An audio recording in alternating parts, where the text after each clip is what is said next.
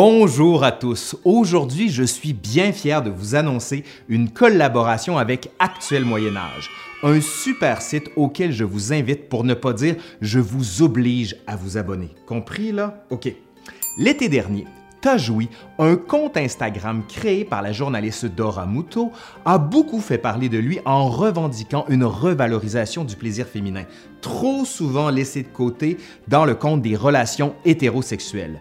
La question n'est pourtant pas nouvelle et était déjà abordée par les médecins médiévaux. Allez, Aujourd'hui, à l'Histoire nous le dira, en collaboration avec Actuel Moyen Âge, en l'occurrence ici Estella Bonafou, la salue d'ailleurs, on parle de l'orgasme féminin au Moyen Âge.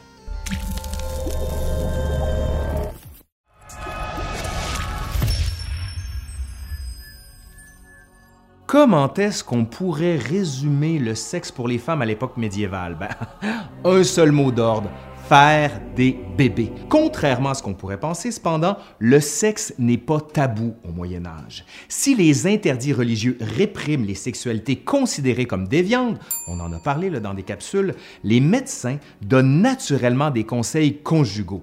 Certains, comme Constantin l'Africain, vont même jusqu'à écrire un traité entier sur le sujet, le Libère de Coitu.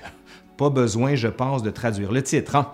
Mais c'est surtout sous l'influence du philosophe et médecin perse Avicenne, non occidental d'Ibn Sina, que se développe l'idée que faire l'amour, c'est tout un art. Son œuvre la plus célèbre, Le Canon de la médecine, connaît dès le 13e siècle un renouveau dans les milieux universitaires et sera exploité par les médecins jusqu'à la fin du 15e siècle. Avicenne consacre plusieurs chapitres au coït et décrit un rapport sexuel très codifié qui se résume bien souvent à la position du missionnaire, vous l'aviez deviné là.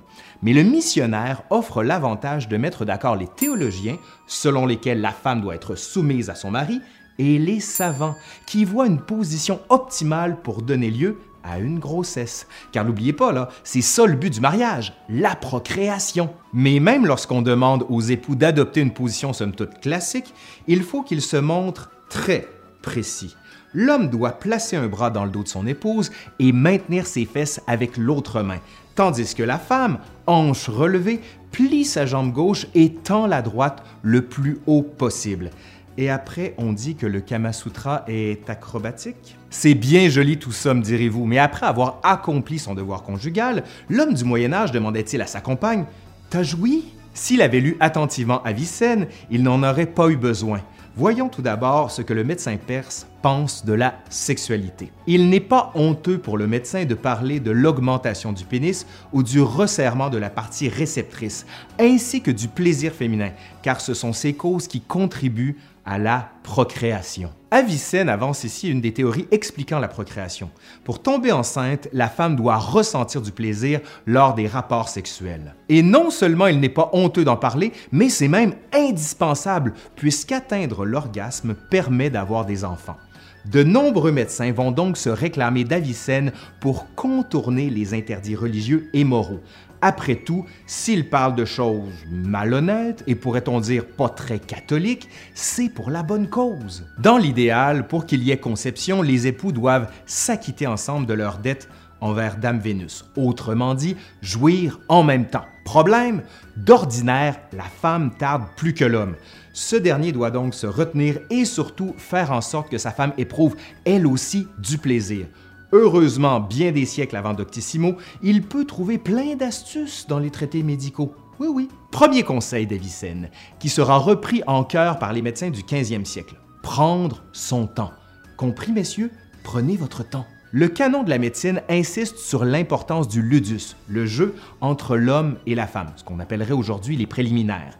Et bien souvent, quelques petites précisions s'imposent pour le lecteur masculin. Que l'homme prête aussi attention à ce chapitre, parce qu'il ne va pas de soi qu'avant la copulation, il lui faut, pendant environ une heure, jouer avec la femme et inversement, lui donner des baisers, lui toucher les seins, les mamelons et les parties génitales. Il faut occuper ce temps jusqu'à ce que l'homme voit la femme passer de pâle à rouge, que sa respiration devienne un court instant plus fréquente et qu'il sente sous ses doigts un léger soubresaut autour des parties du bas-ventre et des mamelles. Tous les moyens sont bons pour déclencher le fameux orgasme. Bien que connu et ponctuellement décrit, le clitoris, qui sera découvert par Matteo Realdo Colombo en 1559, est rarement mentionné et son rôle dans l'excitation sexuelle souvent négligé. Les médecins qui s'inspirent d'Avicenne préfèrent évoquer le périnée, lieu d'un immense plaisir pour la femme. C'est ce qu'on dit. Outre l'exploration des zones érogènes, les médecins encouragent tout ce qui peut stimuler l'imagination mots provoquants, comme en fait nos dirty talk, là, comme des chansons, récits érotiques, tout y passe, jusqu'à regarder d'autres couples, voire d'autres animaux en train de copuler. On peut aussi utiliser des aphrodisiaques à ingérer ou à appliquer sur les parties génitales. Quelques-uns de ces ingrédients sont toujours d'actualité. Le gingembre a encore la réputation de doper la libido, mais d'autres, comme les testicules de coq ou le fiel de chèvre, peuvent davantage surpris. Bon appétit! Enfin, l'homme ne doit pas oublier d'observer la femme pour s'assurer qu'elle a bien joui. Parmi les indices relevés, l'éclat du regard, les balbutiements, les gestes désordonnés et autres mouvements involontaires. Et c'est seulement après s'être occupé de sa partenaire qu'il pourra, à son tour, profiter des délices de l'amour. Alors certes, on peut regretter la subordination du plaisir sexuel à la procréation et la rigueur dont font preuve les médecins en matière de position sexuelle, pas tous, il y en a qui changent un peu, mais on peut aussi se réjouir de cet intérêt porté au corps de la femme, dont l'orgasme importe autant que celui de l'homme. Certains devraient manifestement aujourd'hui en prendre de la graine. Allez, c'est fini pour aujourd'hui. Merci Actuel Moyen Âge qui nous a permis cette collaboration. On espère qu'il y en ait d'autres. Si vous en voulez d'autres, dites-le nous. Je suis Laurent Turcot de l'Histoire nous le dira et si vous voulez nous soutenir, n'hésitez pas à cliquer sur le lien juste en bas ici, le Patreon ou le Patreon, là, selon ce que vous voulez. Allez, salut!